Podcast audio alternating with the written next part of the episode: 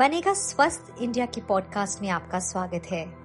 हमारा फोकस है एक स्वास्थ्य, एक ग्रह, एक भविष्य, यानी कि one health one planet one future हमारा लक्ष्य है सभी के लिए स्वास्थ्य, और ये तभी होगा जब कोई पीछे न रह जाए, क्योंकि स्वस्थ भारत ही बनेगा संपन्न भारत। आज हमारे साथ जुड़ रहे हैं एक ऐसी महिला जो इंडिया के लिए एक मिसाल बने हैं।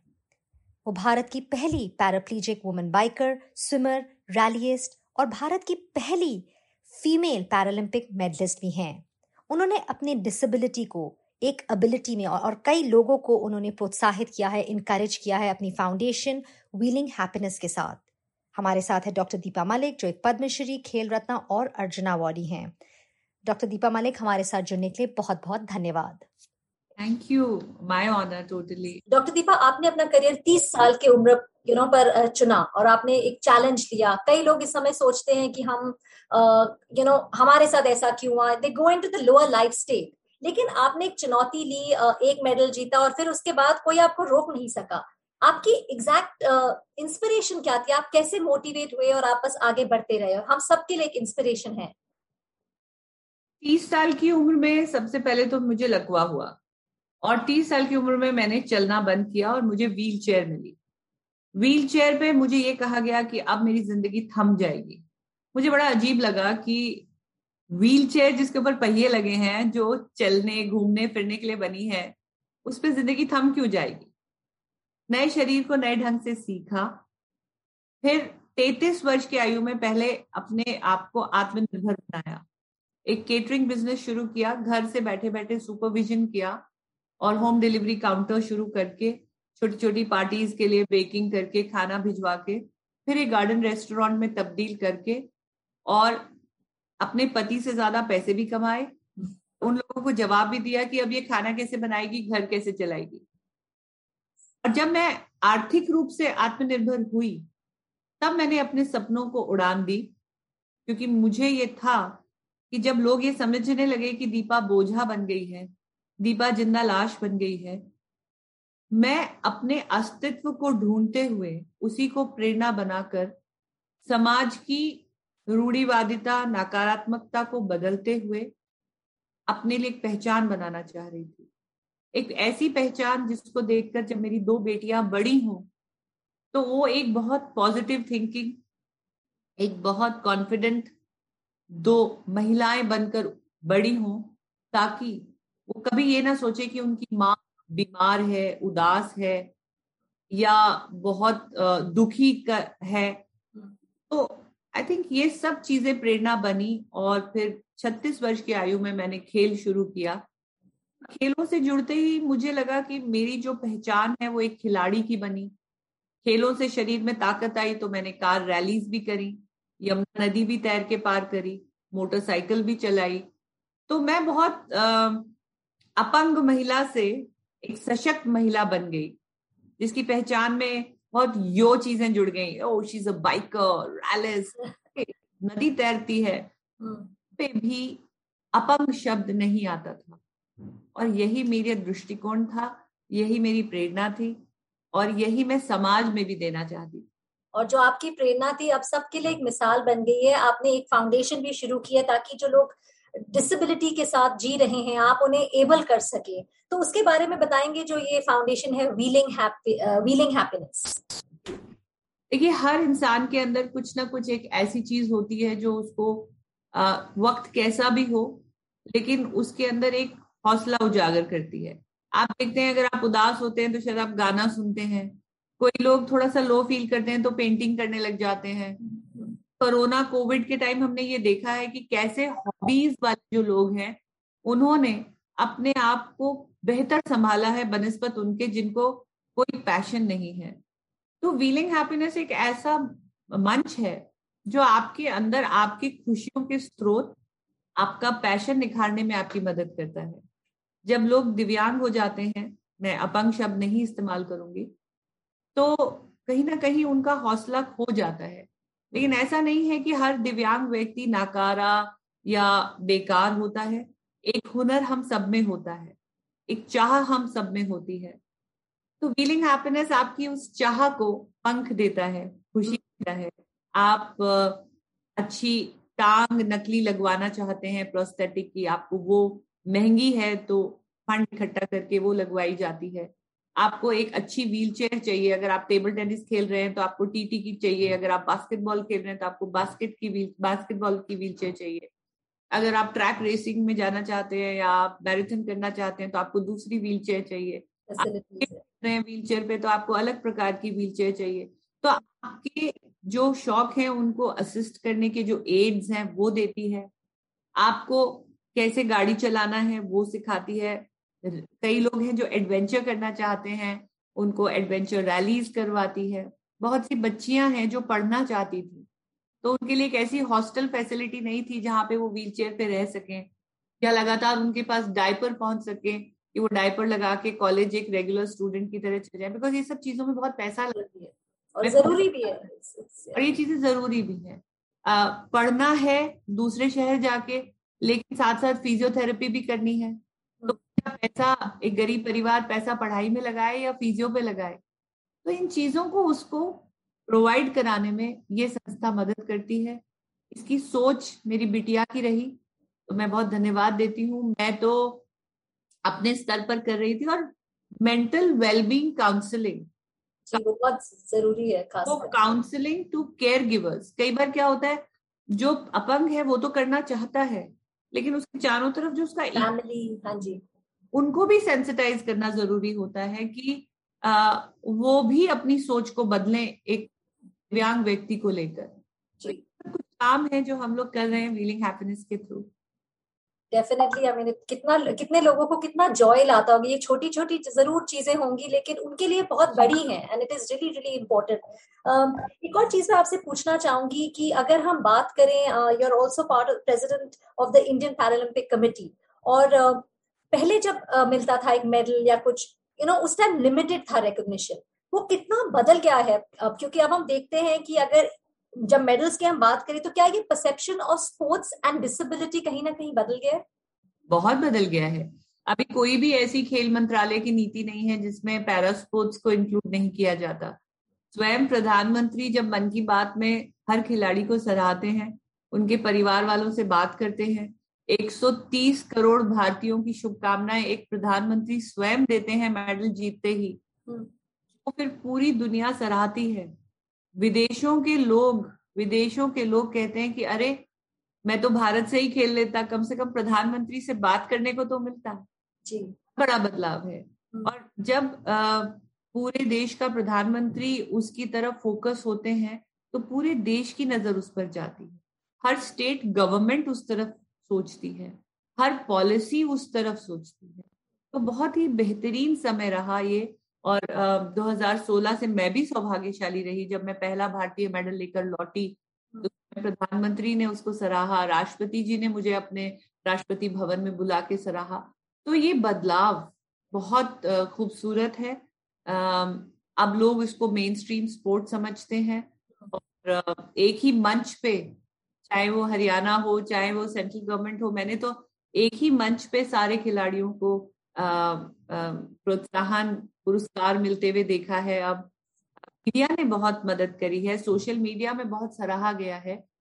आप सबको जान के खुशी होगी कि कुछ भी कहें भारत को कि अभी भारत में इंफ्रास्ट्रक्चर नहीं है या दिव्यांगों के लिए बहुत सहूलियत नहीं है, लेकिन भारत ही था जिसकी मैक्सिमम एंगेजमेंट उभर कर आई। और पूरे अंतरराष्ट्रीय पैरालंपिक संघ को हिला के रख दिया कि millions of hits are coming yes वही भारत है जिसके अंदर हम कहते हैं कि सुगम्यता नहीं है सोच में सुगम्यता आ गई है और धीरे धीरे फ़िज़िकल भी हो जाएगी।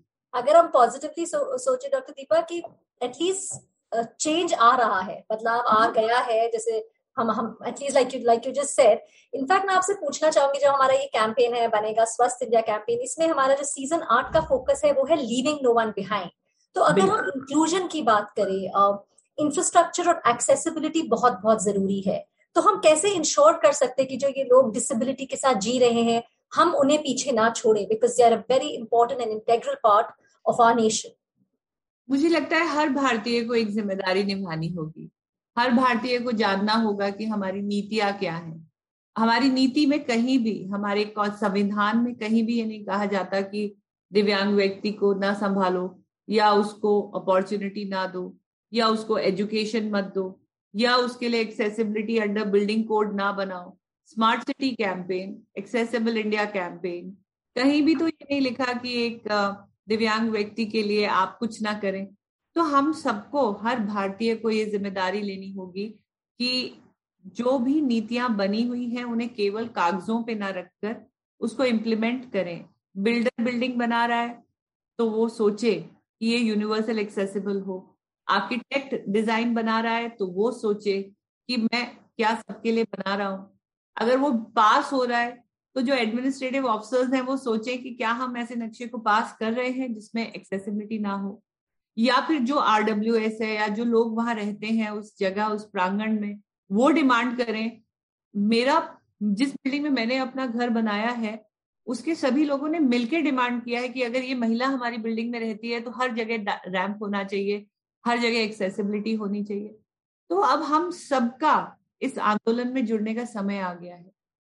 जी सही कहा आपने I think we all need to be there and you know हमें होना चाहिए कि हम ये चेंज ला सके। हम बस कुछ सवाल लेंगे डॉक्टर दीपा इनफैक्ट काफ़ी सारे सवाल आए सबसे पहला सवाल अरविंद पूछ रहे हैं कि हमें बताइए कि क्या चैलेंजेस हैं लोगों जो डिसेबिलिटी के साथ जी रहे हैं? उनके पास क्या चैलेंजेस और हम हम इनसे कैसे फाइट कर सकते हैं? इनसे कैसे उभर सकते हैं?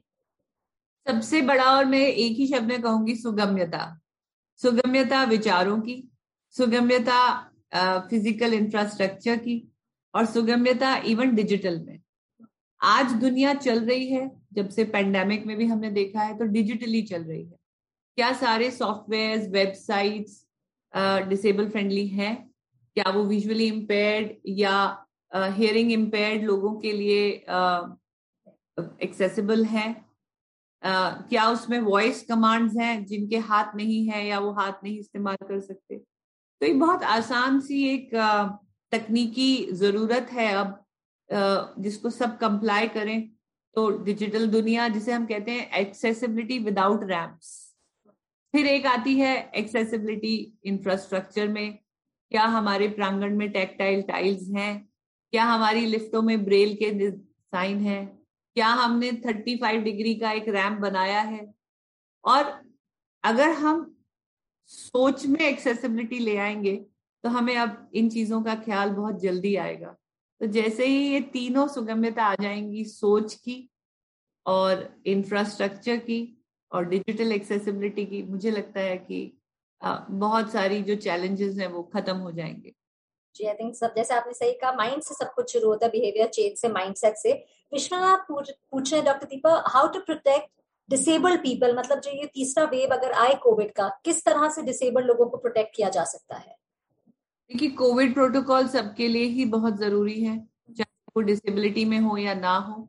लेकिन जो ज़्यादा ज़रूरी है दिव्यांग लोगों के लिए ध्यान देने वाली बात कि उनको क्या वैक्सीनेशन प्राप्त हुई है क्या वो वैक्सीनेशन बूथ तक पहुँचे हैं या फिर क्या वैक्सीनेशन उनके घर तक पहुँची है क्या वो ड्राइव में वो पीछे तो नहीं छूट गए हैं।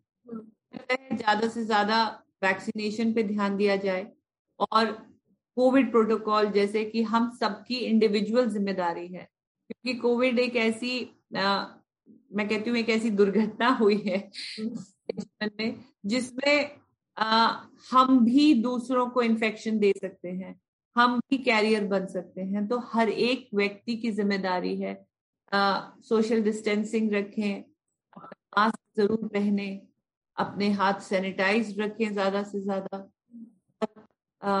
हेल्दी खुद को रखें। मुझे लगता है स्वयं को हेल्दी रखेंगे तो इन्फेक्शन स्प्रेडर आप नहीं बनेंगे।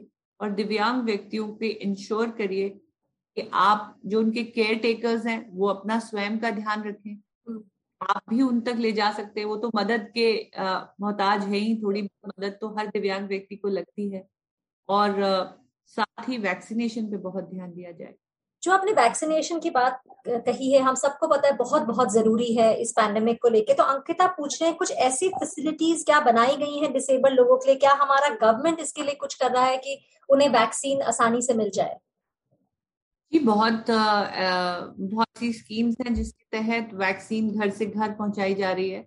आ, ना केवल आ, आपके दिव्यांग व्यक्तियों के लिए बल्कि सीनियर सिटीजन के लिए भी जो अकेले हैं या अकेले रहते हैं या डिपेंडेंट है।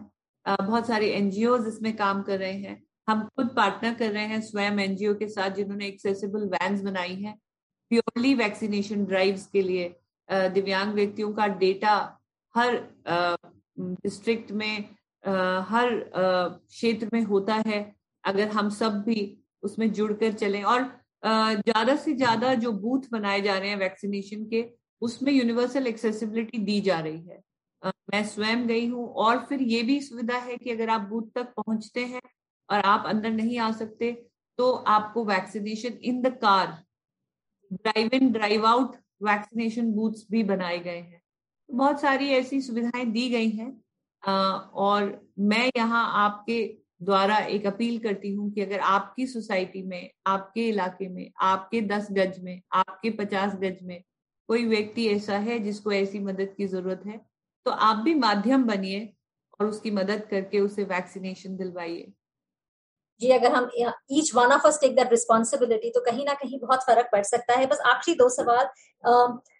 सौरभ मल्होत्रा पूछ रहे how can we bring inclusion for people with disabilities हम किस तरह इंक्लूड कर सकते हैं उन्हें? सरकार की नीतियाँ भी बनती हैं या सरकार बनती है तो for the people by the people of the people होती है। It is all about people and people are nothing but all of us हम, वो सिटीजन हैं एक भारतवर्ष के। हमसे, मुझसे मैं से ये ज़िम्मेदारी शुरू होती है इंक्लूजन की। पॉलिसियाँ बहुत बेहतरीन बनी हुई हैं।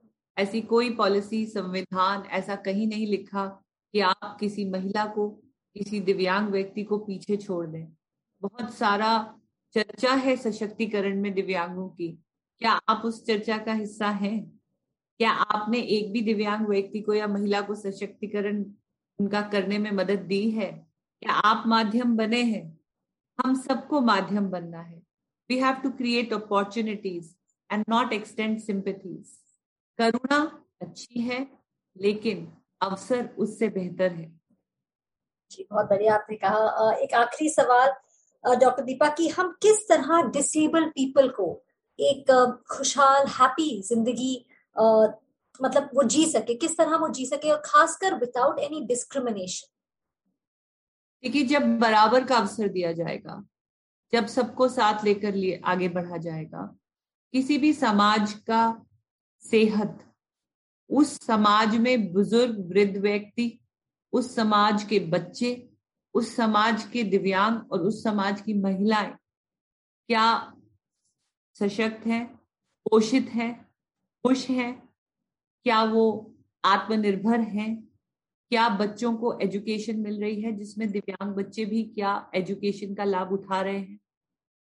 ये एक बहुत बड़ा ज़रिया है कि आप जब एक व्यक्ति को अवसर देते हैं, चाहे पढ़ाई के, चाहे नौकरी के, चाहे कोई स्किल डेवलप करने के, तब हम इंक्लूजन की बात को बहुत बेहतरीन रूप से कर सकते हैं। तो ज़्यादा से ज़्यादा हमें एजुकेट करना है हर वर्ग के व्यक्ति को, उसकी सेहत, उसके पोषण का ध्यान रखना है और उसको आत्मनिर्भर होने के अवसर देने हैं। कुछ ऐसा हुनर हमें भी सीखना है कि हम भी हिस्सेदारी बन सके, भागीदारी दे सकें भारत की उन्नति में। और हम सबकी ज़िम्मेदारी है, अगर आप एक कंपनी चला रहे हैं तो क्या उसमें महिलाओं का और दिव्यांग व्यक्तियों का आपका प्रपोर्शन आपका रिप्रेजेंटेशन है या नहीं, ये आपके सोचने की बात है। और ऐसे ही क्या आपकी कक्षा में कोई बच्ची या कोई दिव्यांग व्यक्ति पीछे तो नहीं छूट रहा? ये सब हम लोगों की ज़िम्मेदारी है। बहुत बहुत बढ़िया। आपने हमें इतना समय दिया और हमें सब ये सारी बातें की जो इतनी ज़रूरी है for each one of us to really bring about that change and ये इंक्लूजन की जो बात है बहुत बहुत ज़रूरी है कि हम किसी को पीछे ना छोड़ दें। हमारे साथ जुड़ने के लिए doctor Deepa Malik thank you thank you so much बहुत बहुत थैंक यू इसी के साथ ही बनेगा स्वस्थ इंडिया का ये पॉडकास्ट यहाँ पर खत्म होता है। अगर आपके पास कोई कमेंट, क्वेरी या सुझाव हैं इस टॉपिक पर या फिर कोई ऐसा विषय जो आप चाहते हैं कि हम आने वाले हफ्तों में कवर करें तो आप हमें लिख सकते हैं। हमें मेल कीजिए B S I podcast at the rate N D T V dot com पर। बी एस आई यानी बनेगा स्वस्थ इंडिया। आप हमारे सोशल मीडिया हैंडल्स पर भी हमारे साथ बातचीत कर सकते हैं। सेम नाम, बनेगा स्वस्थ इंडिया। फेसबुक ट्विटर और इंस्टाग्राम पर हम मौजूद हैं। मेरा नाम है अंबिका सिंह कामा। मेरी तरफ़ से goodbye stay healthy and stay safe